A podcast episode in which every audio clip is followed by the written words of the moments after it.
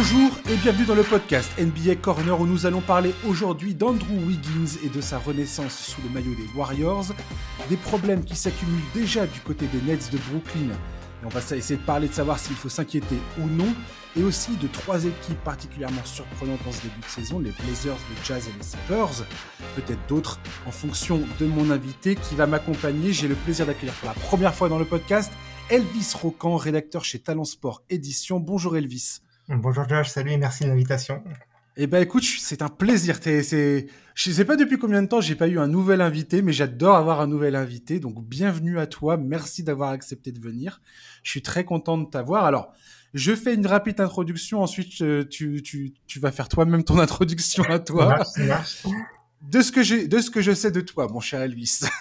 tu es rédacteur et traducteur chez Talent Sport Édition. Euh, tu as signé de nombreux ouvrages chez eux, comme le petit quiz du basket euh, de l'histoire de la NBA, les 100 choses que tout fan de la NBA devrait savoir avant de mourir, ou encore les 50 stars de la NBA dont l'édition 2023 va sortir prochainement si je ne m'abuse. Tu ne t'abuses pas, c'est exact, le 16 novembre. C'est prévu pour le... le 16 novembre. Le, 16 novembre, voilà. Euh, voilà, qui est euh, donc une, un, récap des 50 stars bah, les plus les plus enfin les plus marquantes de la de, la NBA actuelle on est d'accord hein. Exactement c'est autant un bilan euh, de la saison écoulée qu'un petit guide euh, de celle euh, qui vient de commencer. Ok. Alors ma première question mon cher Elvis je voulais savoir comment tu es devenu auteur et traducteur pour sur les livres pour, pour, pour, faire des livres sur la NBA comment t'en es arrivé là en fait? Ah bah, c'est un, long cheminement. Je suis tombé, je suis tombé dans la NBA et le basket au milieu des années 90. Donc, tu vois, ça va faire un, de 25 ans. Ouais. Euh, donc à l'époque, euh, ben, j'ai mon meilleur pote Martin qui me demande si ça me dirait pas d'aller faire du basket à l'année prochaine, l'année scolaire suivante. D'accord. Vas-y, t'as quel âge à ce moment-là? T'as quel âge à ce moment-là? Là, j'étais en minime, donc ça devait avoir 12, ans à peu près. D'accord, d'accord. 13 ans. Et puis euh, son père Michel était prof de PS, était aussi coach de basket. Il avait notamment un petit passé avec euh, l'équipe de France euh, militaire. Et du coup, je dis bah, bah, pourquoi pas. Et puis bah là, je suis tombé très très vite fou amoureux du basket et, de la NBA. C'était pendant la première retraite de, de Jordan.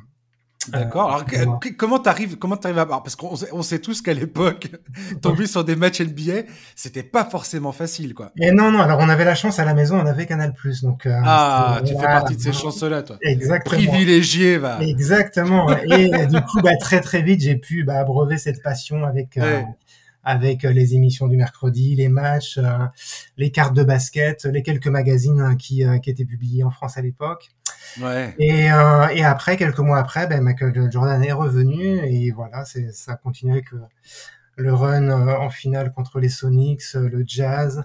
Il y a eu une petite désillusion quand même à la fin des années 90, comme beaucoup de personnes de mon âge, je pense, avec sa retraite, le lockout, où là tu dis bon. Oui, c'était violent. Le, le lockout de 98-99 était hyper violent. Ouais, je pense qu'il y a un effet assez néfaste sur une bonne partie de la, communauté. Et c'est là aussi, à mon âge, je me rendais compte qu'en fait, les joueurs ne jouaient pas forcément que par l'amour du basket, ce, qui, ce que je comprends tout à fait maintenant euh, avec mes yeux d'adulte. voilà, il y a toute cette histoire de, de l'argent et d'assurance, etc. Mais bon, ça, c'est voilà, je, suis vite retombé dedans avec euh, bah, Duncan, les Spurs, euh, Dirk. Kobe, les Celtics, enfin, voilà, chaque, chaque saison une nouvelle merveille, hein, voilà, des ouais. Alors justement, ton premier coup de cœur euh, basket, c'est Michael Jordan tout de suite Alors, pas, tout de suite. À, la, faveur de son retour, ou d'abord, il y a, y, a, y a, un joueur en particulier qui t'a séduit? Alors il y a même une équipe d'ailleurs. Il y a même deux joueurs qui m'ont séduit en fait. Au moment où, euh, où je m'intéresse au basket à la NBA, c'était l'arrivée en, NBA de deux rookies qui s'appelaient Jason Kidd et, Grant Hill.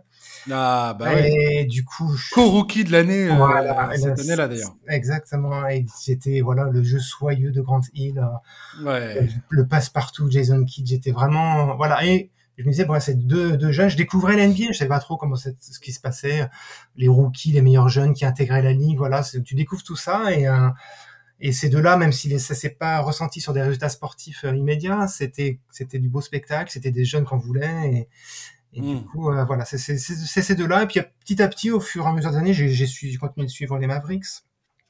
Et puis petit à petit, quand tu t'intéresses à la NBA, à son histoire, tu découvres les, les, grandes équipes, les grandes dynasties. Et j'ai de plus en plus aimé le jeu euh, physique de la côte est, tu vois. Euh, ouais. Euh, après, il y a eu les Pacers Enix.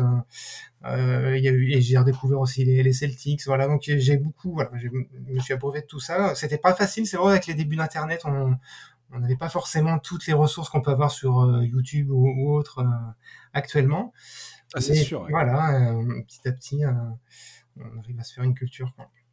Et donc, pour moi, je de, de, devenir euh, auteur, ah ben après, euh, en parallèle de ça, j'ai fait des études d'anglais. Je suis entré dans le dans une grande enseigne euh, culturelle qui vend des produits culturels, des livres. Et euh, donc, je suis entré en contact avec Talent Édition pour qui j'ai commencé à faire de, de la relecture. J'ai relu. Comment ça, t'es rentré en contact avec Talent Édition C'est cette partie-là qui m'intéresse. Comment ça, t'es rentré en contact avec C'est tout simplement une, une histoire d'opportunité, de, de, de rencontre. Voilà, c'est un petit peu bateau de dire ça, mais euh, quand tu, euh, voilà, j'avais tombé sur un de leurs livres. J'en ai parlé à un collègue libraire qui, qui est en contact avec eux, parce que les, les libraires sont en contact avec les éditeurs, tu vois, pour parler de leurs livres, pour voilà, ce sont des, des, contacts normaux dans ce milieu-là. Et euh, ben voilà, puis ce, ce collègue savait que, euh, ben, que je parlais anglais, que j'aimais la NBA. Talent Édition était, était euh, partant pour avoir un œil extérieur, une relecture sur un de leurs ouvrages. C'était euh, un livre sur Allen Iverson à l'époque. Et puis, ben, c'est comme ça que je suis entré dedans, euh, petit à petit, à faire de la relecture, de la traduction. Et effectivement, fin, fin 2018, euh, Talent Sport a sorti un, un petit quiz dont tu, tu, as parlé, qui était réédité là en fin septembre. Et c'est Julien Muller qui avait que tu as reçu dans ton émission, que tu connais bien. Tout à fait. Qui a plusieurs fois d'ailleurs. Ce livre, voilà. Euh, moi, j'étais repassé derrière. J'avais donné au livre sa forme définitive. J'avais rajouté des questions. Je n'avais modifié d'autres. Bref. Euh, un an après, donc j'ai participé à un ouvrage collectif sur, la, la, NBA, une sorte de livre d'or de, de, la saison écoulée, fin 2019. Et donc fin 2020, j'ai mon premier livre en tant qu'auteur seul qui est sorti. C'était un livre qui s'appelait Les 150 maillots cultes de la NBA. D'accord. Qui, recensait euh, donc en infographie en, et en maillot l'histoire de l'NBA euh, par le prisme, euh, prisme visuel de, voilà, de ces maillots les plus iconiques euh, à travers son histoire. Et euh, en même temps, il y a eu la première édition donc, du livre Les 50 stars de l'NBA, dont la troisième édition va, va sortir là, à la mi-novembre. D'accord, ouais, troisième édition déjà. Voilà, et donc voilà, c'est la troisième. Euh, et pour les 75 ans de, de la NBA, la saison passée, avec, avec Talent Sport, on a vraiment voulu euh, encadrer cette saison de, de sorties importantes. On a d'abord sorti fin 2021 un livre qui s'appelait NBA 75. Euh, D'accord. Un journaliste américain qui s'appelle Dave Zarum, qui travaille pour la NBA désormais. Donc ça, c'est un livre que j'ai traduit intégralement au début de la saison. Et à la fin de la saison, on a que le livre que tu as, dont tu as évoqué en introduction, qui s'appelait Les 100 choses que tout fan de la NBA devrait savoir avant de mourir. Euh, doit savoir avant de mourir. Et c'est un livre qui est adapté d'un concept américain où on recense sur une ou deux pages des petites anecdotes, euh, tout, tout ce qui fait en fait euh, ce que la NBA, pourquoi la NBA est ce qu'elle est euh, aujourd'hui, que ça soit des aspects sportifs, techniques, sociaux aussi, voilà, des petites anecdotes euh, qui sont pas forcément connus, d'autres qui le sont, mais donc sur lesquels je reviens, des matchs cultes, des records. Ouais, c'est ouais, un vrai condensé de culture générale. Exactement. Euh, autour du basket, en fait. Ouais, c'est vraiment un, un, bon moyen de savoir. Euh, Enfin, d'avoir toutes les références en fait. Oui, Quand on entend parfois, si tu es abonné au League Pass, des trucs comme ça, des fois tu entends les commentateurs faire euh, référence à utiliser certains mots, certaines expressions qui pour la nouvelle génération peut, peut sembler lointaine. Mais c'est comme moi, tu, tu me parles de, de certaines références de, de, des matchs des années 60-70. Bon, euh, très sincèrement, euh, la plupart du temps, je suis, je suis complètement perdu parce que j'étais pas. J'ai une connaissance très limitée de ces générations-là. Je vais pas, je vais pas, je vais pas mentir. Euh, par contre, voilà, dans, dans, dans, tes, dans les bouquins que tu, que tu proposes chez Talent Sport, c'est ça qui est, est hyper sympa, c'est que tu peux justement avoir un, bah, euh, tu peux avoir le contexte de d'où viennent ces expressions. Exactement. Pourquoi ouais, on fait référence à telle ou telle chose. Euh... Ouais, puis tu vois des voilà, fois aussi on voit des on voit des coachs ou des euh, des gens dans le dans la direction des équipes. Tout à fait. Sans savoir que c'était des légendes en leur temps du, sur le sur le parquet. Euh, je suis reviens sur la création de, de, chaque franchise aussi. Pourquoi telle franchise s'appelle euh, les Clippers par exemple, je sais pas, j'en prends une au hasard. Ouais. Et donc, oui, alors il y a beaucoup de choses que j'ai pas pu mettre dedans. On m'aurait dit les 200 choses ou les 500 choses, j'en aurais trouvé autant, je pense. mais, mais voilà, je, je trouve ça intéressant aussi de, de, remettre aussi dans le contexte de chaque époque pourquoi tel record ou pourquoi tel événement est particulier et a fait grandir ou, pas la NBA en fait. Hein. Euh, un, dans cette culture de l'instant qu'on connaît depuis plusieurs années, notamment sur les réseaux sociaux, euh, où on va comparer, je sais pas moi, le PER de Giannis et celui de Will Chamberlain, c'est important de revenir et de dire voilà à l'époque ça se passait comme ça. Euh, c'est pas hmm. c'est pas forcément on peut pas forcément comparer l'éternel débat qui revient à chaque intersaison de, du top 5 des meilleurs joueurs de, de tous les temps ou qui oui, voilà j'essaie de dire vous voyez voyez d'où le chemin parcouru. Euh, voyons euh, on peut pas remettre forcément chaque joueur le mettre dans une, un contexte différent et savoir si euh, si Chamberlain aurait marqué 30 points ou 50 points par match voilà c'est J'essaie de remettre un petit peu dans le contexte.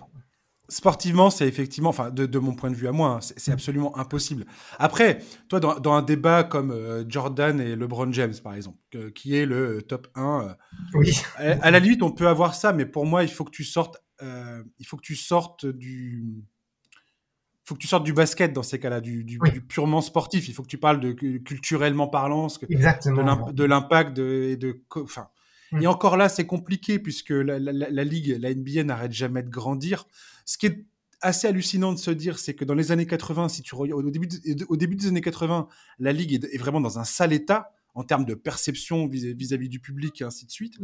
Euh, il y a Larry Bird et Magic Johnson qui vont être un peu l'électrochoc qui va faire, qui va redonner du pouls à cette histoire. Et as Michael Jordan qui derrière va, euh, va, va catapulter cette ligue de basket américaine mhm. va la catapulter à l'international, également grâce, et on l'oublie toujours, euh, grâce à David Stern qui va ouvrir la, cette ligue à l'international, notamment via la Dream Team, qui, quand tu regardes le, travail en, coulisses pour que cette, cette équipe voit le jour, en fait, c'est, tu, te, tu te rends compte que c'est pas du tout euh, ah tiens on va mettre des professionnels. Non, ça rien.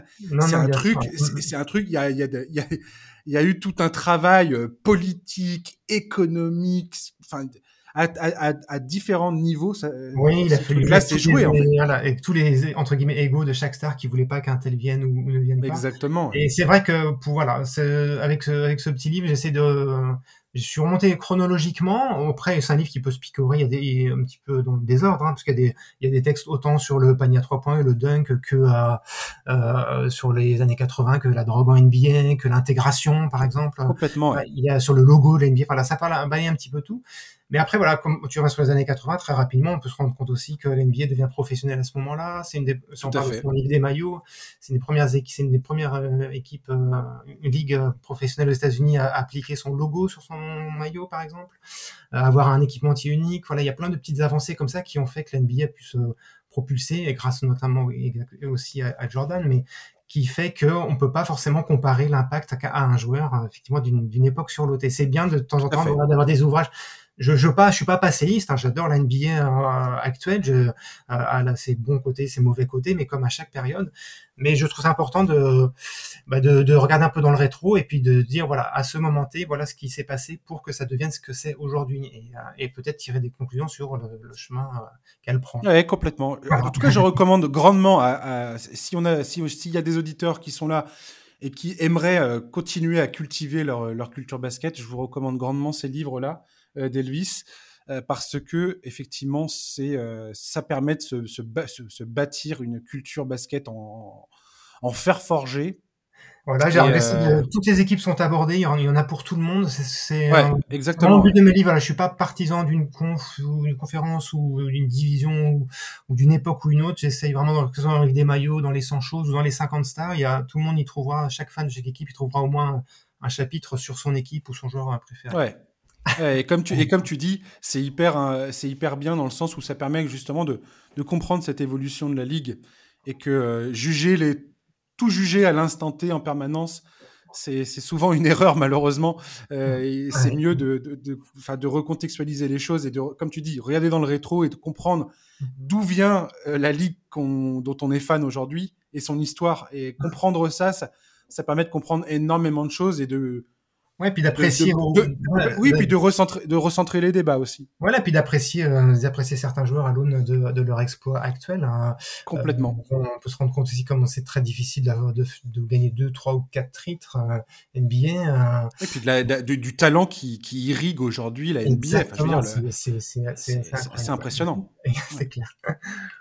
Alors tiens, Elvis, on va parler de notre premier sujet, toi et moi. On va parler d'Andrew Wiggins. Je voulais te parler d'Andrew Wiggins. Pourquoi? J'ai remarqué un truc. Hein. Dans, le, dans les 50 stars, c'est très, ça m'a fait rire. Dans les 50 stars de la NBA de, 19, de 2022, Andrew Wiggins n'est pas dans ton livre. Non, exact. Il y était dans le 2020, alors qu'on a renommé, qui parlait de la saison 2021. Ah. Il était dans la première édition. Ouais. Est-ce qu'il sera dans le 2023 Je pense. Je pense il part sur de même base. Donc, euh, Parce que Andrew Wiggins, lors de la dernière campagne de playoff, s'est imposé clairement. Hein, je pense que. Enfin, eh, s'il y a un mec qui a fait ses preuves pendant les derniers playoffs, c'est bien Andrew Wiggins. Comme une pièce maîtresse de l'effectif des Warriors pour leur permettre de remporter le titre. Il a défendu sur Jamorant, Luka Doncic, Jason Tatum en un contre un, quasiment sans aide. Il est capable de rentrer ses tirs ouverts, de proposer des solutions avec des coups vers le cercle, il s'est en plus découvert un talent caché au rebond. Ça, ça, ça, ça, ça, me fera toujours rire maintenant. C'est, là, maintenant, tout de suite, c'est le meilleur rebondeur de son équipe pour le moment. il est à 7 prises par match. Ça me fait, je trouve ça génial. Euh, Andrew Wiggins vient de signer une extension de contrat de 4 ans pour 109 millions de dollars, là, euh, il y a quelques, quelques jours de ça. Euh, qui va rentrer en, action la saison prochaine. Il a une option joueur en 2026 pour 2026-2027. Il sera payé moins cher que ce que, le paye, que ce que lui paye son contrat actuel. Il faut savoir également que son contrat est totalement en phase avec celui de Stephen Curry. Si vous pensez que c'est un que c'est le c'est du hasard, repensez repensez ce que vous êtes en train de penser. C'est probablement aujourd'hui, en tout cas à l'instant où je vous parle, le deuxième meilleur joueur des Warriors derrière Stephen Curry. Et j'ai envie de dire, Elvis, que j'aurais presque oublié ce moment où, en janvier dernier, quand Wiggins est sélectionné titulaire au All-Star Game, alors soi-disant, en raison d'un afflux de votes en provenance de Corée, parce que un chanteur de K-pop nommé Bam Bam aurait fait la promotion des Warriors. J'en dirai pas plus là-dessus. Renseignez, renseignez-vous. Il y a un précédent de Zapatoulia. Euh... Ouais, exactement. Ah, euh, pour terminer, j'ai on était, on était nombreux à ce moment-là en train de se gratter la tête en se disant est-ce qu'il le mérite vraiment d'être dans le 5 Et aujourd'hui, j'ai envie de te dire, euh, ben, cette conversation-là n'a plus du tout lieu avec Andrew Wiggins.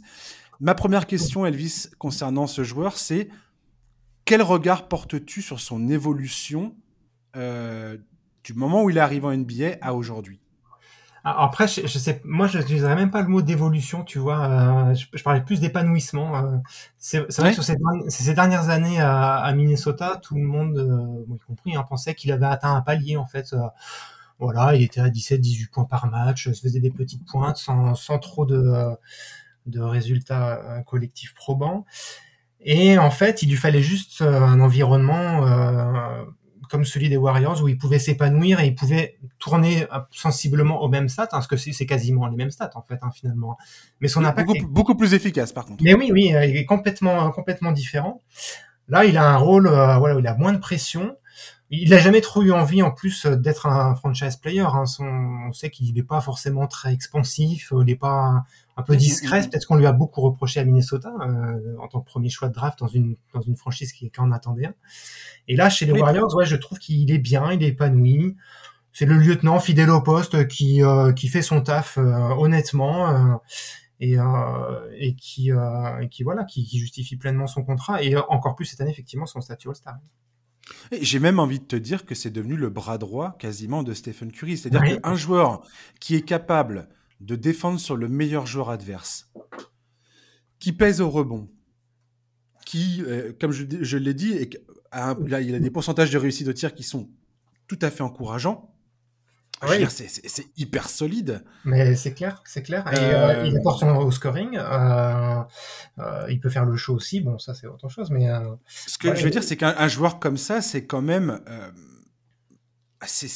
c'est exactement un joueur comme lui qu'il fallait. Euh, mais oui, oui. Alors moi, des fois, je me, je me moi aussi, je m'amuse moi-même en pensant à Harrison Barnes. Tu vois, une sorte de 2.0 euh, euh, de ce gars qui est qui est pas dans le le big free des Warriors, qui qui est en marge, mais qui est indispensable, tu vois, hmm. à la bonne marche des Warriors. Euh, je, je, en préparant l'émission, je regardais, je suis revenu sur sa saison dernière. On, je pense qu'on se rend pas compte à quel point il peut être complet et apporté. je, je l'ai inclus dans le livre cette stat, je la trouve intéressante. Sur, euh, il a, sur l'année dernière, il a joué 61 matchs. Il n'a que 3, 3 matchs seulement où il est à moins de 10 points. Et il a 29 matchs où il a au moins une unité dans chaque catégorie statistique. Donc tu vois, mmh. euh, euh, c'est la moitié de ses matchs où il a, il a tout fait quoi. Enfin, il, était présent au scoring, au, rebond, au passe, aux interceptions, au contre. Enfin, c'est quand même assez euh, intéressant, je trouvais. Et, euh, cette année, ouais, il repart sur une très bonne base aussi, plus de 20 points, 7 rebonds, il est presque à 50% au tir. Et euh, il, a, il, a, il était un petit peu revanchard aussi, hein, je pense. Peut-être qu'on l'a quand, à un moment qu'il était, quand il était transféré aux Warriors en, échange de D'Angelo Russell. Oui, alors on va revenir là-dessus. Parce que eh, Andrew Wiggins, son parcours, il est, il est, il est très particulier. Il est, il est euh, premier choix de la draft sélectionné par Cleveland. Cleveland le transfère immédiatement pour faire venir Kevin Love pour jouer avec, euh, pour former le, le, big, le, big, Three à l'époque avec euh, LeBron James, Kevin Love et Kyrie Irving à Cleveland. Lui, il part à Minnesota dans cet échange. Il arrive là-bas, Carl Anthony Towns, c'est parti, le duo de l'avenir, Ricky Rubio. Tout le monde est là à attendre monts et merveilles de ce joueur. Et comme tu dis, on sent que c'est pas un, c'est pas un, c'est, c'est pas, c'est pas le, c'est, pas le franchise player que tout le monde euh, pensait qu'il était. Non, oui. voilà, c'est plutôt un mec euh, calme et ainsi de suite. Et malgré euh, des, des bonnes saisons. Je veux dire, il, fait des saisons correctes, mais il n'est pas très efficace. Il, est, il y a quand même beaucoup de déchets. Ouais, il n'a pas d'impact sur les résultats, hein, c'est clair. Voilà, il va y avoir ce passage de Jimmy Butler euh, à Minnesota qui va lui faire énormément de mal parce que quand il quitte Minnesota, clairement, l'image de Andrew Wiggins, c'est un peu ce qu'a laissé derrière lui euh, Jimmy Butler concernant Towns et Wiggins. C'est, ce sont deux joueurs soft Exactement. Ouais. Ce, qui est, ce qui est quand même un résumé très brutal de, pour les concernant, mais, mais c'est l'image, euh, l'image très condensée. Ce sont deux joueurs soft qui vont nulle part dans leur carrière. Voilà. Et, et, et, et, quand tu re-regardes le, voilà cette histoire de, de comment dire d'échange avec euh, de, réalisé par Bob Myers, ça relève presque du génie parce que Bob Myers, il a fait un premier coup déjà génial. Il a récupéré D'Angelo Russell euh, quand Kevin Durant est parti à Brooklyn. Il aurait quand même réussi à récupérer ce mec-là dans l'histoire. qui ne match absolument, voilà, qui était All-Star, mais qui ne match absolument pas avec Curry, euh, Draymond Green et Clay Thompson. Il s'en sert pour le, pour le refourguer à Minnesota. Donc, euh, c'est donc lui, Omar Spellman et Jacob Evans qui partent en échange d'Andrew Wiggins. Et Bob Myers va expliquer d'ailleurs que le transfert, il, il manque de capoter le, 24 heures avant qu'il se, même pas 24 heures avant qu'il se fasse, parce que lui, il demande deux en, plus deux premiers pics de draft et deux seconds tours de draft. Et finalement, il obtient donc Andrew Wiggins, un premier pic de draft qui est protégé sur le, du premier au troisième choix et un second tour. Le ce pic de draft deviendra quoi? Deviendra Jonathan Kuminga. Moi, je me souviens qu'à l'époque, je me suis dit, mais en fait, euh, Bob Mayer, c'est super, il récupère Wiggins. Bon, Wiggins, moi, à l'époque, j'étais pas sûr que ça fonctionne. mais je me suis dit, ce, premier pic de draft, c'est super. Euh, ils vont pouvoir repartir euh, et reconstruire pour l'avenir, euh, ou l'échanger pour, pour un joueur vraiment valable qui va pouvoir aider. Et au final, quand tu regardes aujourd'hui, non seulement Wiggins est devenu un joueur absolument essentiel qui leur a permis de, gagner le titre. Là, maintenant, là, en, juin dernier. Et en plus d'avoir Kominga dans cette histoire. Je veux dire, en termes de, réussite, je pense que Bob Myers, le GM des Warriors, euh, le mec, il fait 100% de réussite, quoi. Ah, c'est rare des moves comme ça, en fait. Oui, oui, clairement. Et en plus, euh, au moment où Wiggins arrive à, aux Warriors, ils sont dans une phase de transition. Les Warriors, on sait très bien qu'ils vont pas tout à fait conquérir le titre tout de suite, voire le reconquérir du tout. Euh, parce ils vont faire une saison tellement pourrave d'ailleurs qu'ils vont récupérer le deuxième pick de draft qui va devenir James Wiseman. Pareil, qui devient tout d'un coup une prise, une prise de guerre dans cette histoire. Quoi. Mais euh, complètement, ouais. Et, et euh, c'est vrai qu'on se disait, euh, enfin moi, je, comme beaucoup, je me disais, bon, bah les Warriors, on sait pas trop où vont aller les Warriors, on sait pas dans quel état va revenir Clay Thompson, est-ce que Curry va entamer une bonne deuxième partie de sa carrière, enfin tu vois, ouais. beaucoup ouais. d'interrogations, et dit que va faire Russell, que va faire Russell là-bas, et voilà, il, Bob Myers a été patient avec lui. C'est souvent le cas de d'ailleurs hein, dans les dans les recrutements des Warriors, ces équipes qui arrivent à tout à fait. Avoir, quelques années d'avance et qui laisse le temps aux joueurs de se développer. Je pense à Jordan Poole notamment. Mais attends, attends, mais attends, attends, alors justement, Elvis, justement, justement, deux secondes, deux ah, secondes, deux secondes. Je, suis désolé, je suis désolé, mais j'ai noté ça dans mes notes un peu trop bas. Ah, c'est ma première. Et il y avait ça, il y avait Jordan Poole. Jordan Poole, sa saison de rookie, il fait de la merde. Non, non, mais oui. Il fait tellement de la merde qu'en fait, euh, Gerson Rosas, qui à l'époque est le, le, président des opérations basket de, des Timberwolves, ne demande absolument pas d'avoir Jordan Poole dans l'histoire. ça, ça, lui passe totalement au-dessus de la tête. Il dit Jordan Poole, attends, c'est cette espèce de, de, clown là, mais pas du tout. Et Jordan Poole aujourd'hui, euh, c'est un des joueurs les plus prometeurs de l'avenir euh, de l'NBA. Eh oui, J'exagère un peu, mais en tout cas, c'est clairement un joueur qui, que sur lesquels, lequel les Warriors comptent pour leur avenir. Euh, oui, complètement, là, pour la précurie, complètement. Ouais. Voilà. Vas-y, je te laisse parler. Je suis désolé. Non, non, mais tout ça pour dire que voilà, c'était, euh, ça, ça, rejoignait un petit peu euh, ça quelque part. Le voilà, laisser du temps à euh, Andrew Wiggins et ben de s'installer entre guillemets chez les Warriors, à tout le monde de revenir en forme et voir comment ces pièces-là allaient fonctionner ensemble. Après, avec Steve Kerr à la barre qui a, qui a clairement dit on ne gagne pas de, de titre sans un, un quelqu'un comme Wiggins. Il a déclaré ça là pendant les derniers playoffs.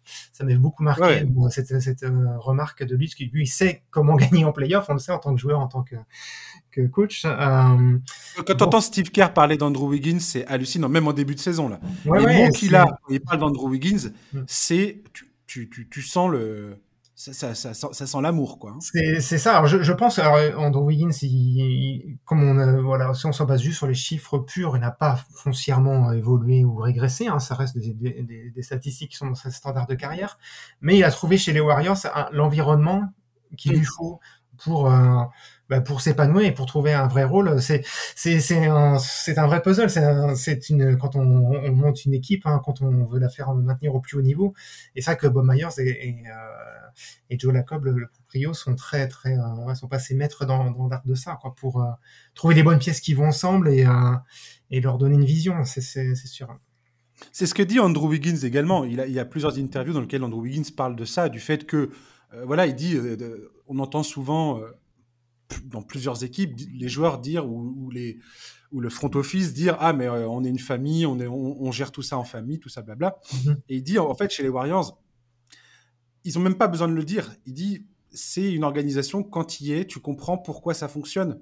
Mm -hmm. C'est parce que euh, au-delà des mots, il y a des actes, il y a euh, la façon dont les choses se passent, dont ça se déroule, l'ambiance de travail que mm. ce soit euh, avec le, le, front office, que ce soit avec Steve Kerr, que ce soit avec les joueurs et les leaders de l'équipe sur le terrain. Et d'ailleurs, j'en viens à, à, ce, à ce point-là, euh, mon cher Elvis.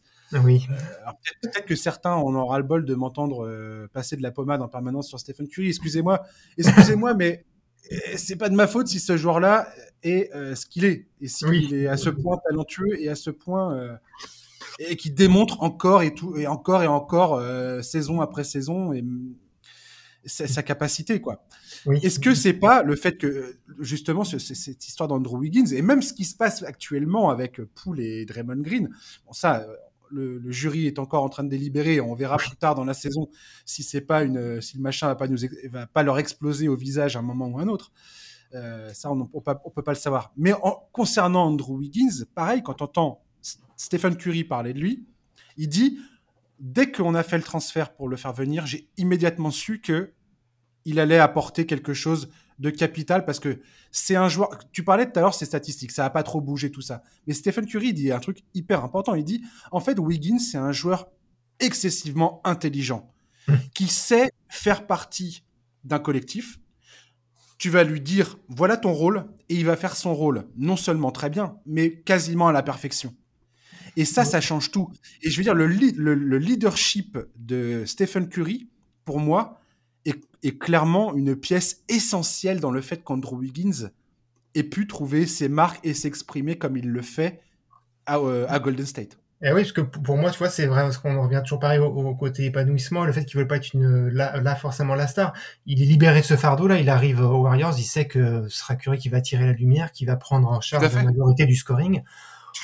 Moi, je me mets à sa place, ça doit être, qu'est-ce que tu dois être soulagé, j'ai pu avoir, voilà, euh, et je vais pouvoir me concentrer sur d'autres choses que je sais faire. Il a, il est extrêmement athlétique aussi. Euh, euh, c'est peut-être, c'est pas une si grosse surprise que ça qu'il soit aussi fort au rebond et aussi présent dans la peinture et capable d'écraser les, les, posters. sur même, même, tu vois, dans les finales qu'il est un petit peu en délicatesse avec son shoot, il va prendre 16 rebonds, il va prendre, voilà, il va te faire du contre. Enfin voilà, c'est c'est il a mis il a mis son, son corps et sa science du basket là vraiment euh, plus complet en ayant les mêmes stats. C'est assez euh, paradoxal mais euh, voilà il a, surtout, joué son meilleur basket au moment le plus important. Ouais, c'est-à-dire qu'on n'en voit pas et je vais pas citer de nom mais on, voit plein de joueurs comme ça qui sont capables d'enchaîner des performances où tu te dis mais ce joueur est absolument lunaire et il est incroyable. Euh, tu, manques de superlatifs tellement les, les, gars sont impressionnants sur un terrain.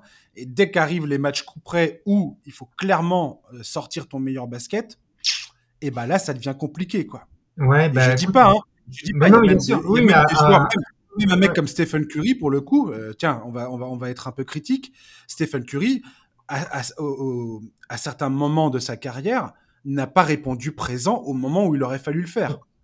Je pense qu'il il l'ignore pas lui-même et, ça rend d'autant plus beau et d'autant plus fort le fait que pendant cette finale face à Boston, il ait été aussi dominant et sûr de son jeu au moment où il fallait l'être. On, parlait de D'Angelo Russell, c'est aussi un, bon exemple de joueur qui avait des très bonnes stats pendant la saison, qui a influé sur le cours du jeu du match et qui, euh, au playoff l'année dernière, était complètement transparent, tu vois. Oui, complètement. Euh, le coup, je suis moins surpris quand c'est D'Angelo Russell que quand c'est d'autres joueurs. Mais... Oui, bien sûr. Non, mais pour mettre au niveau d'Andrew Wiggins, tu vois, un paradoxe comme oui, bien sûr.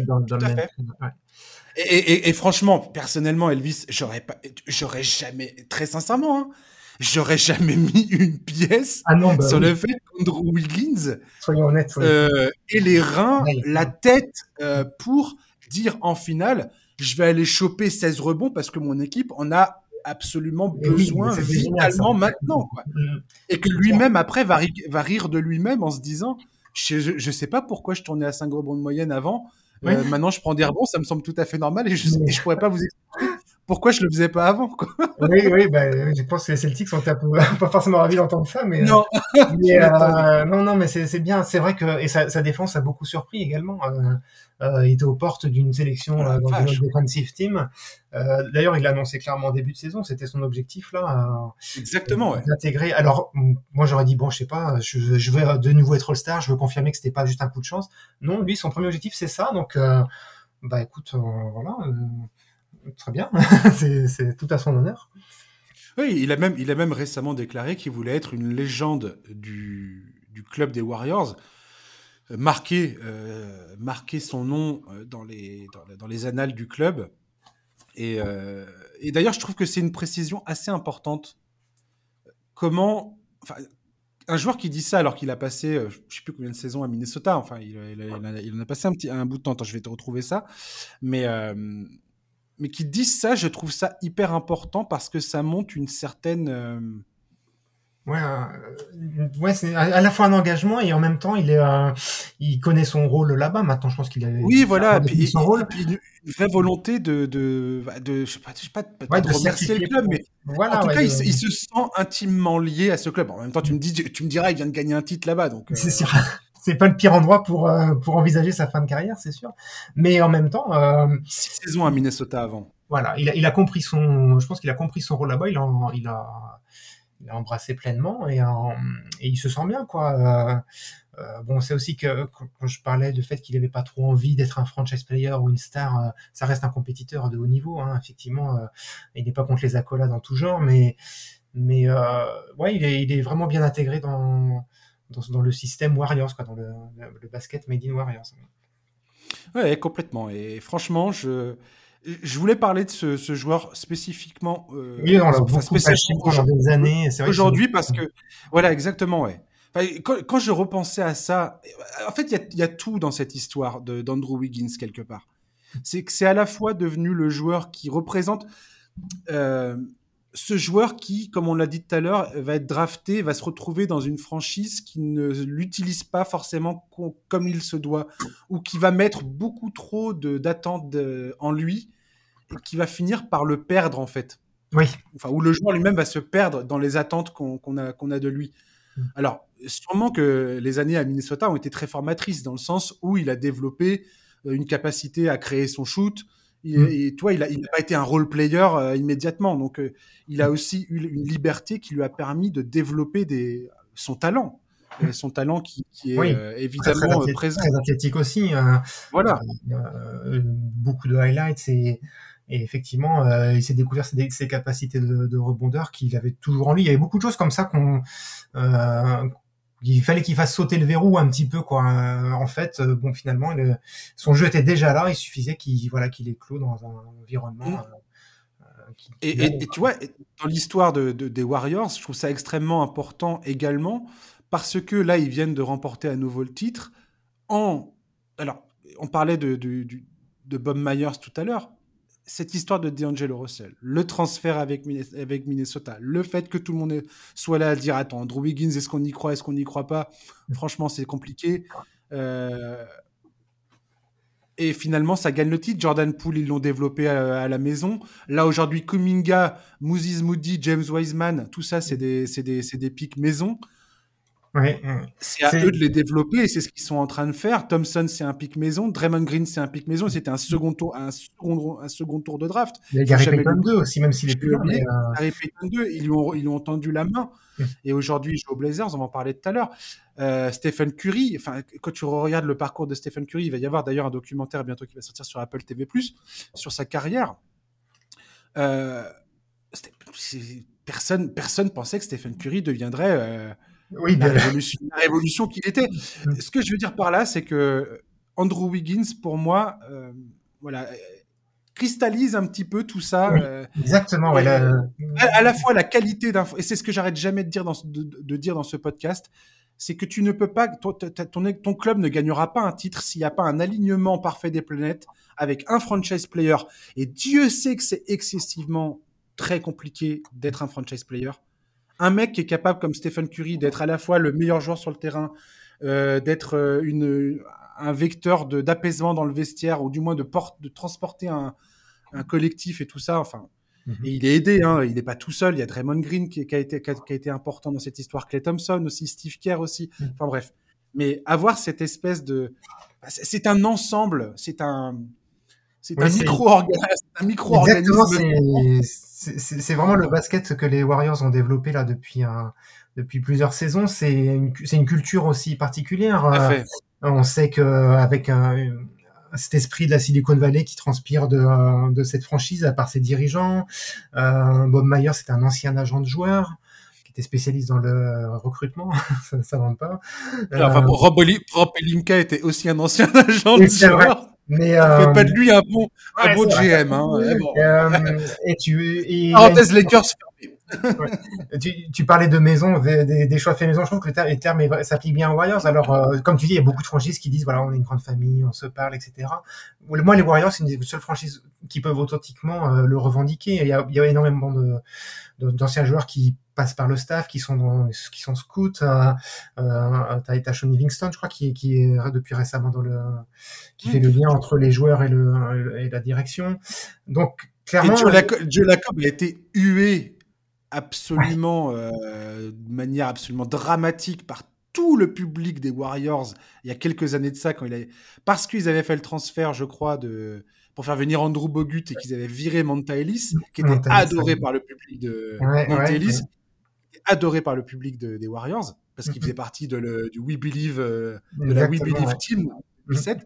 bref le mec regardez ça c'était le choc c'était pendant le il, retirait le maillot de Chris Mullin mm. à l'époque ah à l'Oracle Arena. Le mec se fait huer. Euh, je sais plus, euh, euh, c'est Rick Barry qui arrive sur le terrain, qui dit à tout le monde mais fermez, fermez vos gueules, laissez-lui une chance. Les Warriors, c'était un club complètement à la dérive. À la dérive totale, il y a encore, euh, je sais pas moi, 12, 12, 12, 14, 15 ans. Enfin, je n'arrive pas, pas à redire, mais. Et, et voilà aujourd'hui, quoi. Oui, oui, c'est un beau retournement de situation et ils ont voilà ils ont embrassé la, la, culture aussi de la statistique avancée pour pour euh, pour le recrutement. On fait confiance à d'anciens joueurs dans leur staff. Il y avait Mike Dunleavy notamment, c'est lui qui avait euh, qui avait mmh. repéré Jordan Poole, qui a dit mais si si, il faut absolument qu'on le qu'on le garde, vous allez voir, laissez-lui le temps. Euh, Gary Payton on en parlait, il a juste fait euh, un pauvre match de pré-saison et il était signé. Alors, il n'a pas changé la phase des playoffs, hein, mais on a bien vu l'impact qu'il avait quand il rentrait sur le terrain, ce qui lui a permis de toucher un, un, beau, un beau contrat. Euh, donc, il y a, y a, toute cette culture-là de, de, confiance, d'écoute, d'échange et avec un management très moderne euh, qui se base à la fois sur euh, la confiance en ses subordonnés et en, et en son équipe et sur les statistiques avancées. Donc c'est vraiment un, modèle de franchise euh, moderne qui construit euh, bah, pas un roster mais une équipe. Tu vois, alors on pourra toujours revenir sur le sur recrutement de Kevin Durant qui est peut-être qui représente peut-être pas forcément tout ce que je viens d'expliciter, mais euh, c'est encore un autre sujet. Mais c'est un autre sujet, c'est vrai. Ouais. Mais pour le coup, oui. euh, bah, d'avoir une franchise qui, après le départ de Durant, a réussi à se reconstruire et avec des transferts et des pic de draft et à remporter le titre avec des stars qui sont dans la deuxième partie de leur carrière, eh bien euh, voilà, ça mérite euh, d'être reconnu. Quoi. Mais Durant, c'était c'était une anomalie sal, euh, de, euh, salariale, oui, on va dire. Voilà. le, le, gars devient agent libre l'année où il y a un pic de, de masse salariale enfin, il y, y, a un nombre incalculable de, de, de, de vecteurs qui font qu'ils sont en mesure de signer ce gars-là. Et en oui. fait, ils jouent un, un, basket tellement, tellement euh, agréable que Kevin Durant va être attiré par, euh, par ce truc-là, bien qu'il se soit fait éliminer en finale de conf euh, quelques mois auparavant. Euh, bref, voilà. Mais ça, c'est comme tu dis, c'est un tel, un sujet tellement vaste. Oui, voilà, et, et, Mais... et qui est pas forcément représentatif de ce qu'on vient de, de, parler ces dernières minutes là sur la culture de recrutement et d'expansion de, de... Par contre, c'était une transition parfaite sur le sujet qui, qui va suivre. Mon Et oui, vu, malgré tout, je te remercie. Après, on va parler des Warriors, on va prendre le contre-pied, on va parler d'une autre franchise qui, celle-là, est en plein doute, les Nets, oui. euh, qui sont euh, en difficulté déjà. Alors, est-ce que c'est surprenant? Bien évidemment que non. Hein, il n'y a que 5 matchs qui ont été joués pour l'instant à peu près par les. On est, on est à 6% de la saison là.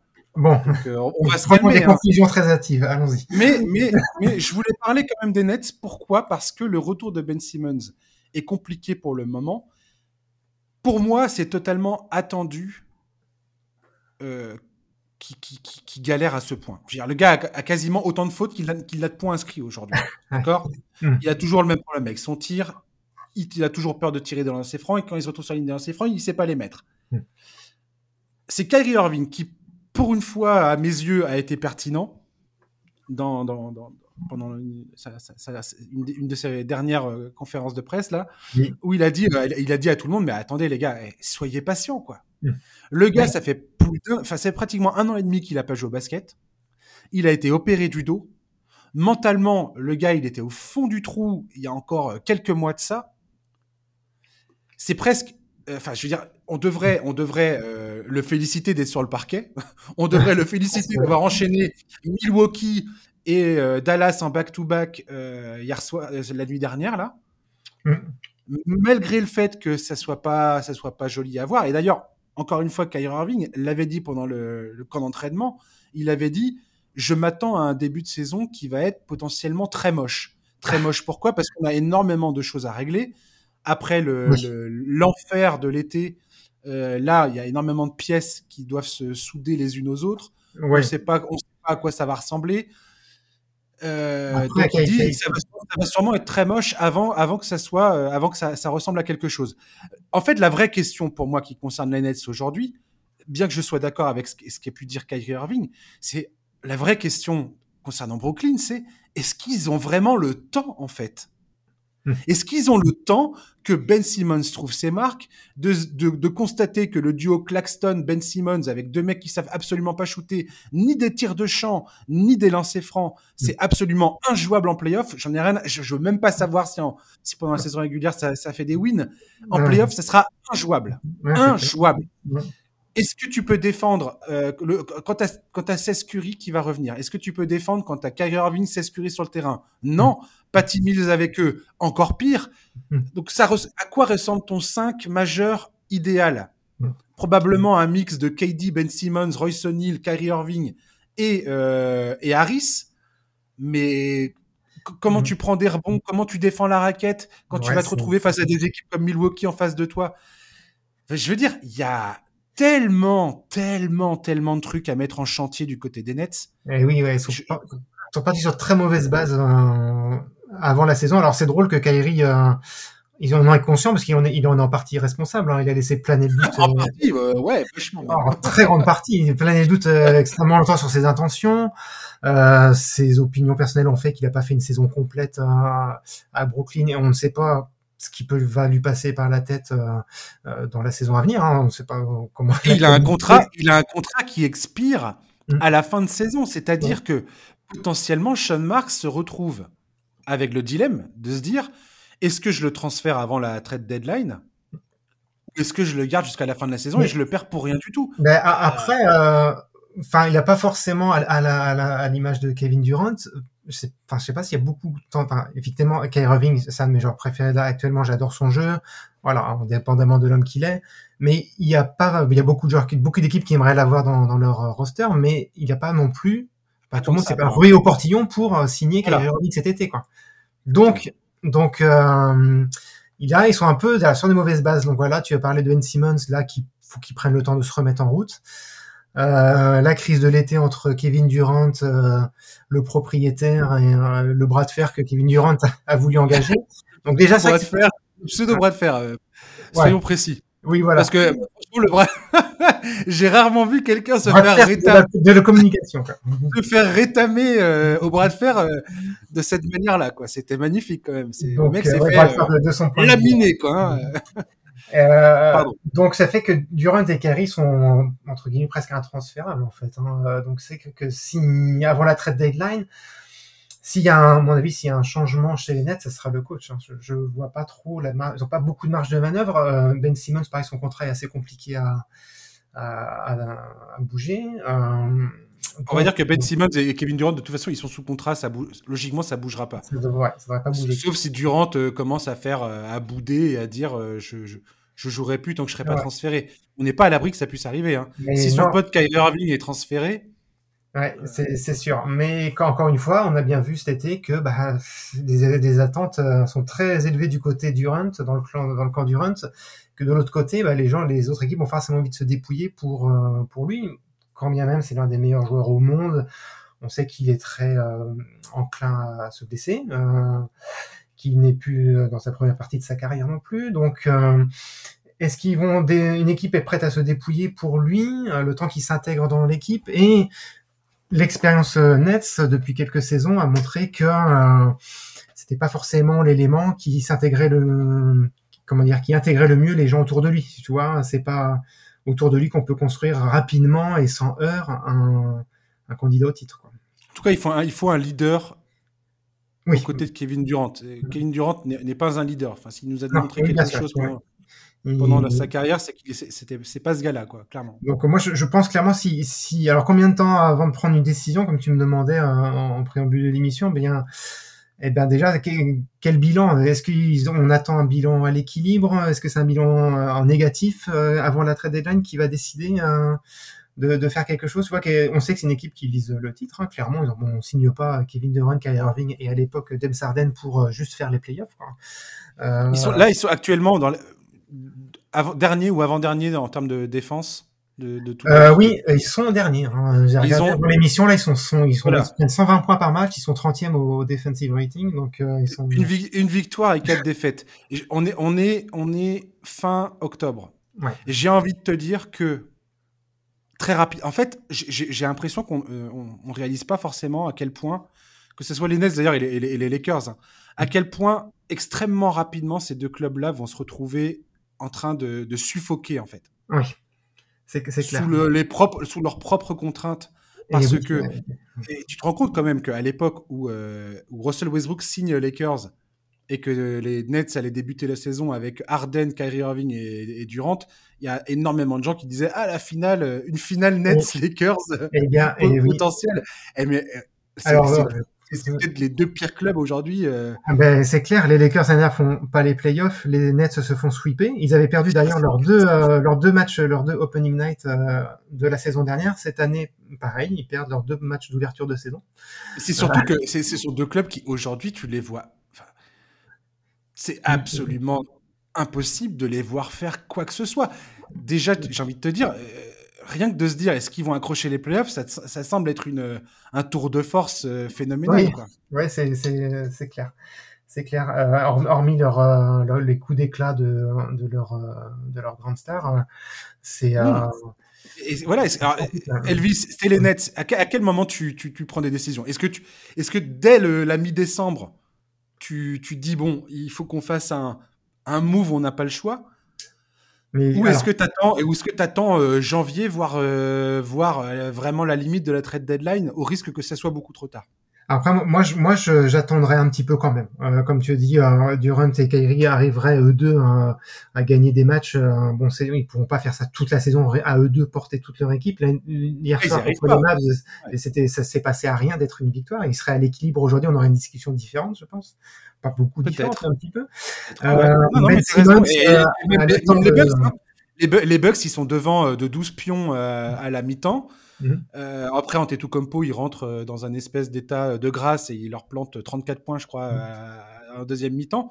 Mais quelque part, tu, tu peux regarder ce match et te dire, ouais, mais attends, les Nets, ils étaient quand même là pendant une bonne partie du match, quoi. Et oui, voilà, là, imagine, on a. Et ils n'ont pas, ils ont pas, ils ont pas Curry. Euh, ben Simmons est encore euh, à peine en train d'apprendre à marcher. Voilà. Et, euh, Joe, Harris revient à peine de blessure après. Enfin, bref. Voilà, t'as Markif Morris aussi qui est qui est pas qui a pas commencé à ouais. on va dire. Donc quand même attendre un petit peu, il y a quand même il y a quand même un, un, bon, un, roster, il y a quand même un bon, il y a voilà, c'est pas c'est pas des c'est pas des, des, guignols non plus que qui. Il y a TJ Warren qui va peut-être revenir un jour ou l'autre de son ouais, voilà, peut-être blessure au pied. Donc euh, donc attends, moi j'attendrai quand même un petit peu après euh, si euh, il va y avoir des, des, des, événements des impondérables qui vont certainement peut-être accélérer des décisions, une blessure, tu vois. Euh, euh, si vous imaginons Westbrook part des Lakers et se met en branle un grand transfert, je ne sais pas, peut-être que Kyrie va se dire bah attends bah, moi c'est bon aussi si lui s'en va moi je vais m'en aller aussi d'ici enfin mais je, je, je pense pas qu'ils vont ils vont je pense qu'ils vont laisser un petit peu de temps au temps quand même par contre moi je serais plus inquiet si j'étais Steve Nash euh, euh, quand même parce que je pense pas que dans l'effectif en fait là à, à, ce jour il y a vraiment de gros gros problèmes d'effectif euh, mais par contre, à la, à la direction de, ce, de cet effectif, euh, Steve Nash a fait des choix plus que douteux hein, depuis qu'il est euh, C'est ce que j'allais dire. En playoff moi, ce serait plutôt de ce côté-là que je verrais du mouvement, en fait. J'ai aucune émotion, c'est bizarre, hein, mais j'ai aucune émotion concernant Steve Nash à la oui, oui, Je sais pas, moi, il me fait pas autant. Par exemple, tu vois, ben, un, Jason Kidd en, coach, il fait réagir en bien comme en mal. Il a, il a des, il fait des choses intéressantes ou pas, mais il, il provoque un débat, quelque chose. Steve Nash, je sais pas. Je...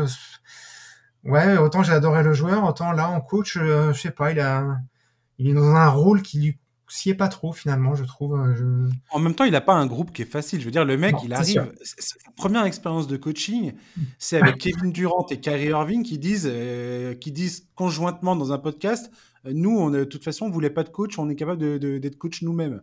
Ouais. Ok, les gars. et, et, derrière, tu as James Harden qui, qui, qui, a fait du James Harden. Quoi. Donc, mm.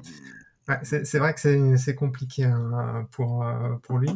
Euh, après, avant, on avait qui avait Kenny Atkinson, il me semble, avant, c'est ça euh... Ouais, c'est ça, ouais. Ouais, donc euh, est-ce que finalement, ça n'aurait pas été un, un, coach comme ça, qui a un peu plus de bouteilles et, bah, Les Nets, tu peux regarder beaucoup de choses qui se sont passées ces dernières saisons et te dire, tiens, ils auraient mieux fait de garder Jarrett Allen, tiens. Ouais, avoir, avoir Jarrett Allen dans l'équipe maintenant, ça serait pas mal, tu vois. Mais complètement, complètement. Comme quoi, des fois, il faut pas se se dépouiller. Euh, c'est ce que j'en parle en intro dans mon dernier livre que euh, bah, finalement le côté euh, regroupement de stars pour gagner un titre le plus vite possible.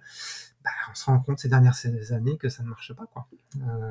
quelque part tant mieux et ben, oui c'est clair c'est clair mais après c'est vrai que genre on aurait eu une finale au meilleur de leur forme entre les Lakers et les Nets on n'aurait pas boudé notre plaisir non plus c'est pas ce que je dis mais non, mais c'est marrant que ce soit les, deux clubs, qui, ces, deux, ces deux clubs qui ont tenté, qui sont un peu les derniers euh, en date à avoir tenté l'expérience de réunir trois joueurs majeurs dans la même équipe dans l'espoir d'aller loin. Euh, qui finalement, que ces, deux clubs-là, ça, ça, a fait l'effet complètement inverse de ce qu'était de ce, de ce qu'ils espéraient.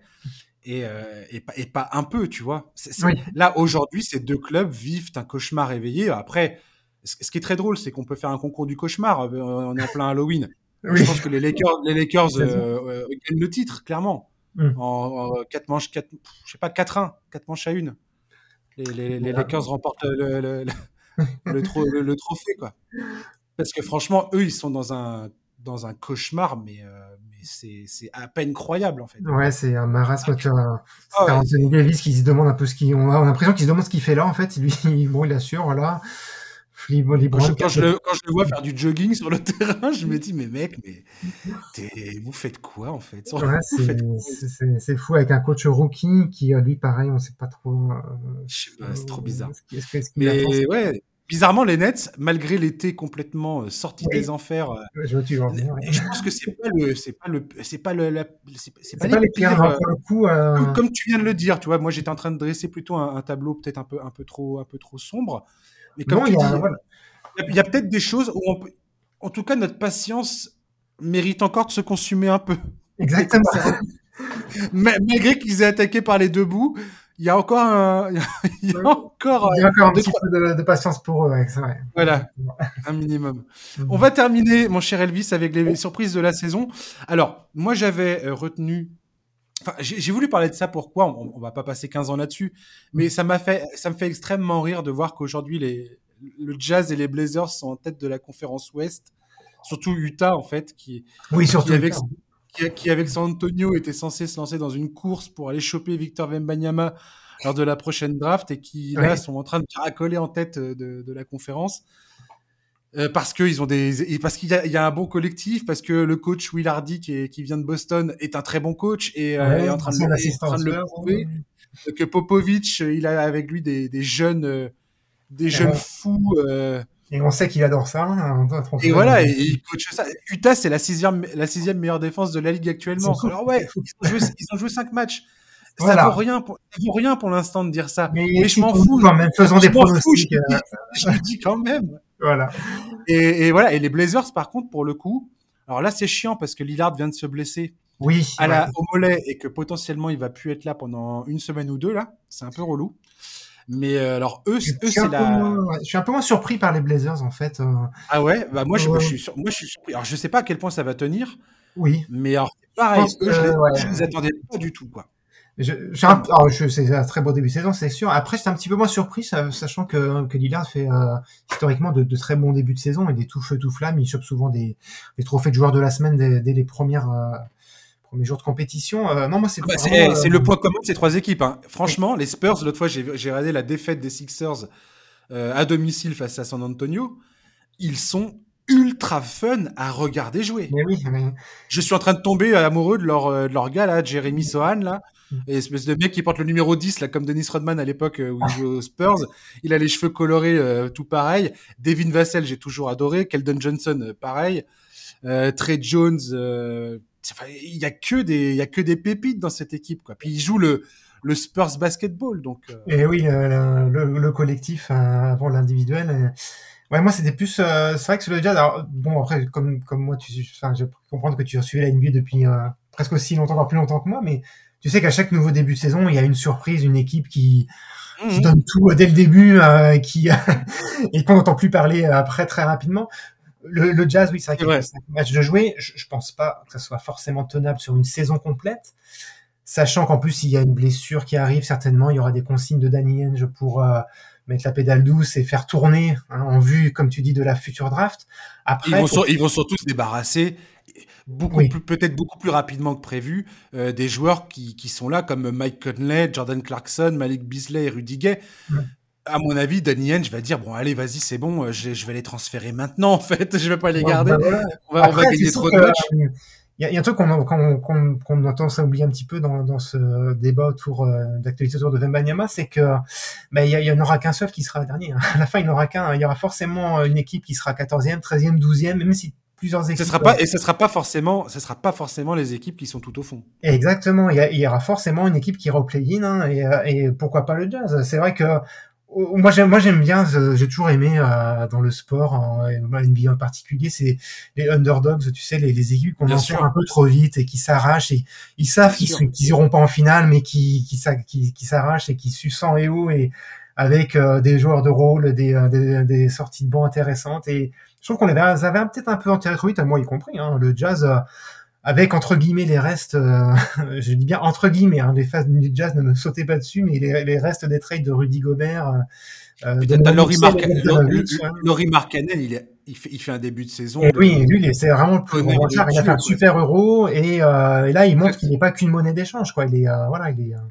c'est un vrai bon joueur. 20 points, j'ai noté, ouais, il a 22 points, 10, 18 rebonds, 8 rebonds, pardon, 22 points, 8 rebonds. Euh, ouais, ça joue très très bien. Ouais, ouais, Sexton, euh, voilà. Donc, euh, Jared Vanderbilt, j'adore Jared Vanderbilt. Oui, voilà, il est presque en. Je pense pas que les Jazz vont le, ouais, je pense pas que les Jazz vont le virer. Mais ça, tu vois, typiquement pour les Nets, si les Nets arrivaient à choper un mec euh, exactement comme lui, Exactement. Ça serait idéal en fait. Ils ont mm -hmm. besoin, de, ils auraient besoin d'un mec comme ça. Quoi. Ouais, un peu plus rugueux dans la. Ouais. Et c'est vrai bon, que ouais. Euh, ouais, ouais, ils sont un peu revanchards, quoi. Euh, ça augure aussi un petit peu d'ambiance qu'il y aura dans l'équipe dans, dans, laquelle atterrira euh, Victor Wembanyama. C'est que c'est des joueurs qui sont là, bah, comme Mark Cannon, très bon exemple, qui, euh, bah, qui, qui, dans sa, qui a pas envie, forcément envie d'abandonner une saison complète de sa carrière pour peut-être, on n'est même pas sûr qu'il soit dans son équipe, tu vois, euh, de se dire voilà, bon écoute, euh, gamin, tu tu, on a sacrifié, moi j'ai sacrifié presque une, une, année de ma carrière euh, pour toi, ça t'intéresse de y aller, quoi, tu vois. Euh, mmh. C'est un petit peu ça qui, euh, ils ont peut-être pas envie de, bah, ils sont peut-être revanchards, ils ont pas envie de qu'on les enterre trop vite et, et ils ont peut-être des beaucoup à jouer, comme tu dis, il y en a certains qui sont en fin de contrat, qui, qui veulent mmh. se montrer et qui n'ont pas forcément envie de, de se prendre des roustes tous les soirs pour un potentiel pour quoi 14% de chance c'est ça le ce que disait ça, ouais.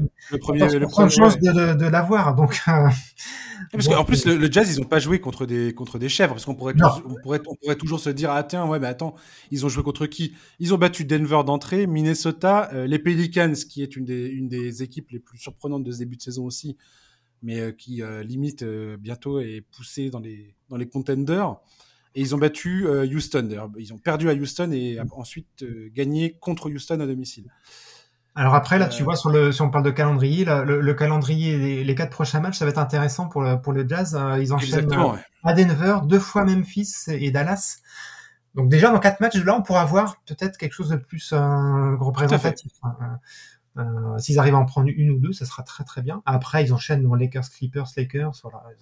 Après, c'est un peu plus équilibré, mais euh, mais ouais, moi j'aime bien. Il, euh, il faut défendre sur tout le monde dans cette équipe. Euh, quand tu vois encore Clarkson qui est presque à 20 points par match, Conley qui est presque en double-double. Euh, il y a énormément de joueurs qui sont à plus de 10 points par match. Euh, c'est ouais, c'est plaisant. Ça me fait penser un peu, euh, pas dans le style de jeu, hein, mais dans le, le buzz généré ouais, aux Cavs de l'année dernière. Tu vois, c'est complètement cette équipe rafraîchissante sortie nulle part euh, et qui est super plaisante à regarder comme les Spurs effectivement. Est-ce que ça tiendra On verra bien. Toi, il y a une autre équipe aussi qui t'avait. Ouais, moi j'ai les Wizards euh, qui euh, qui sont qui font un bon début de saison aussi. Euh, moi, je suis trois victoires, content. une défaite pour l'instant. Voilà, je suis content de, de, revoir Bradley Bill, un de mes joueurs favoris euh, de cette génération, euh, qui a signé un contrat euh, gargantuesque là, le, le, deuxième plus gros contrat de l'histoire là à l'intersaison, derrière celui de Jokic. Et eux, ils sont, eux, par contre, ont clairement des, des, des prétentions affichées pour aller en playoff. Hein. Clairement, c'est pas, ils vont pas tanker pour Vembanyama. Ils veulent, ils veulent les playoffs et euh, et ouais, ils sont une dynamique différente. Et j'aime, j'aime bien cet effectif aussi. Je trouve que bah, bah, tout n'est pas acheté malgré ce qu'on peut dire, ce qu'on peut entendre sur eux. Moi, personnellement, Kel Kuzma continue à m'en mettre plein les, plein les, plein oui, les Oui, il pas encore un qui mérite d'être star dès l'année dernière. Il m'impressionne vraiment, ce, ce, joueur. Et puis voilà, tu as, as, les, as les, les mecs qu'ils ont récupérés de Denver là, dans leur échange avec euh, Martin, et, et, Martin et Montemoris. Voilà, euh, il y a Hachimura qui est, qui est enfin euh, bien et de retour. Euh, J'adore euh, Gafford, Dylan Gafford, Wright. bien, qui est arrivé. Et Porzingis, Porzingis, il était mal casté à Dallas en tant que numéro 2 de, derrière Luka Doncic. Mm. Mais là, mais là j'ai l'impression que pour l'instant, en tout cas, il, ça, ah, ça, a l'air de tenir. Donc, euh... ah, c'est pas, le jeu. En fait, il est. J'ai l'impression qu'une fois qu'il sera libéré de, de, de, des attentes qui étaient, euh, qui étaient sur lui, parce qu'il a quand même été sacrément ralenti par les blessures, ce joueur tout au long oui, de, oui, son, pas fini, son début de carrière. C'est pas fini, mais euh, voilà pour l'instant, en tout cas, ce club a l'air d'être euh, de, de, vivre sa petite vie. ouais, voilà. Et... Puis, puis euh, même, tu sais, euh, de, on parlait de Westbrook tout à l'heure, depuis la, le passage de Westbrook euh, dans cette dans cette franchise, ouais, c'est plaisant. C'est vrai qu'il y a un petit faux pas avec l'absence de. Oh, oh, pour le coup, leur calendrier, il est plutôt facile, quoi. C'était Indiana, Chicago, Cleveland. Enfin, Cleveland, c'est leur c'est leur c'est leur seule défaite, et ils ont gagné contre Détroit, qui Détroit qui n'arrive pas à gagner le match. Là, ouais. le prochain match, ce sera Indiana. Euh, ce, ce week-end. Euh, Boston, Philadelphie, Philadelphie, Brooklyn, Memphis. Ah là, les, des, des, belles affiches à l'est là, clairement. Donc euh, il y a du, y a du lourd, c'est pareil. Un bon test de début de début de saison, ouais. ouais. Mais voilà, j'aime ouais. beaucoup aussi ce que fait Wes Unseld euh, Junior depuis qu'il est qu'il est là-bas, représente bien le futur du club et ouais, moi ça, ça augure du bon pour pour l'avenir. Alors peut-être pas, voilà, peut-être un, un, premier tour de playoff déjà ou avoir un deuxième, mais euh, mais voilà, moi je j'aime bien. Voilà j'aime bien. Je suis content de revoir Bradley Bill. Hein, il a l'air d'avoir retrouvé son basket. Donc, euh, mm. donc euh, cool. Quoi. Oui, mais il y a potentiellement c'est vrai, un, un, voire deux All-Stars dans, dans, cette équipe encore euh, cette année. Ouais, D'ailleurs, j'en profite pour faire un petit clin d'œil à Charles, hein, parce que Charles, dans les, dans les équipes à suivre cette saison, donc, je lui avais demandé de, de choisir. Euh, c'était de, de, comment dire le, les clubs euh, les clubs qui vont jouer le haut de tableau les surprises et les joueurs de fond de tableau mais qui vont être fun à regarder et il avait sélectionné les Spurs avant même que la saison débute ah. et ben voilà ok euh, bravo. bravo. Charlie franchement t'es le meilleur mais euh, non ouais les Spurs moi je j'adore les regarder jouer franchement c'est ouais ouais ben, puis c'est toujours plaisant de voir une, au moins une équipe qui cède pas euh, à voilà tout sacrifier pour un euh, pour des, euh, des, superstars et qui font grandir leur choix de draft, euh, ouais, de banc, des role players. Euh, Au-delà de ça, c'est le jeu de Popovic en fait. C'est le, le jeu. Je te dis, c'est le Spurs basketball. Et, je trouve ça, je trouve ça absolument mortel que Popovic, qui a 73 ans, euh, je sais pas combien de temps il va coacher encore. Ce mec-là, c'est potentiellement sa dernière saison. Et, et, je sais pas combien de temps ça va tenir son histoire là. De, Après, de, il a même. Mais, et en tout cas, quand je vois cette bande de jeunes là, qui sont là en train de se défoncer, en train de faire du, en train de proposer du, du bon basket. Même ouais, si, c'est, c'est, la Spurs c'est, clair. Mais euh... moi, ce, ce, basket me fait, me, me, me fait et me fera toujours vibrer parce que en NBA, je trouve que voilà, voilà, moi, je suis clairement, je suis pas, je suis pas le premier fan des, des mecs comme James Harden ou comme Ky, comme Kyrie Irving qui sont des solistes euh, de l'ISO, euh, non? voilà, qui sont de l'ISO et des, et des voilà, et des batailles en un contre un qu'ils qui arrivent à remporter avec des, des dribbles, des dribbles, des dribbles, des dribbles. Mais parce que ça, ça ne, parce que ça, ça ne tient pas non plus, c'est pas tenable non plus sur une saison complète et sur une campagne de playoff. Tu, enfin, surtout oui. à l'âge où ils arrivent, euh, il faut plus de collectifs. C'est un sport euh, collectif. Tout à fait. Euh, à la base, hein, tu sais. Donc, euh, donc ouais, le, le, Spurs basketball, ouais, il a de beaux jours devant lui, c'est sûr. Will Hardy, dont on parlait tout à l'heure, était ancien assistant coach aux Spurs. Hein. Tout à fait. De toute façon, de toute façon, on pourrait faire un jour, je pense oui, que je ferai un podcast. Oui, ça serait. Sur l'arbre, l'arbre des Spurs euh, oui. au sein de la ligue et les racines qui, qui, oui, qui, qui sortent de, ce, de, de cet arbre-là. Cette, cette, influence. Euh, le nombre de gens qui ont été formés et qui sont passés par l'école le, Popovich, RC Buford. On parlait, des Warriors en début de, on parlait des Warriors en début d'émission euh, avec Steve Kerr, voilà. Il y a, oui. il y a aussi là, euh, donc euh, non, c'est c'est vrai, c'est une nébuleuse qui s'étend et qui euh, qui influe, moi je trouve, pour le meilleur sur le sur le, le cours de l'année. Exactement, tout à fait. Merci Elvis de nous avoir accompagnés, c'était trop cool. Avec plaisir. Yes, et puis bah tu reviendras de toute façon dans le podcast. Ça y ah, est, c'est décidé. Et puis, bah, chers, chers auditeurs, merci de nous avoir écoutés. On se retrouve la semaine prochaine, bien évidemment, avec un nouvel invité pour une nouvelle émission. Et d'ici là, passez une bonne fin de journée, un très bon week-end et une bonne semaine. Et à la semaine prochaine. À ciao, bye bye.